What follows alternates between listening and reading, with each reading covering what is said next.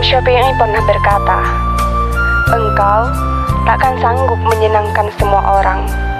Karena itu, cukup bagimu untuk memperbaiki hubunganmu dengan Allah, dan jangan terlalu peduli terhadap penilaian manusia."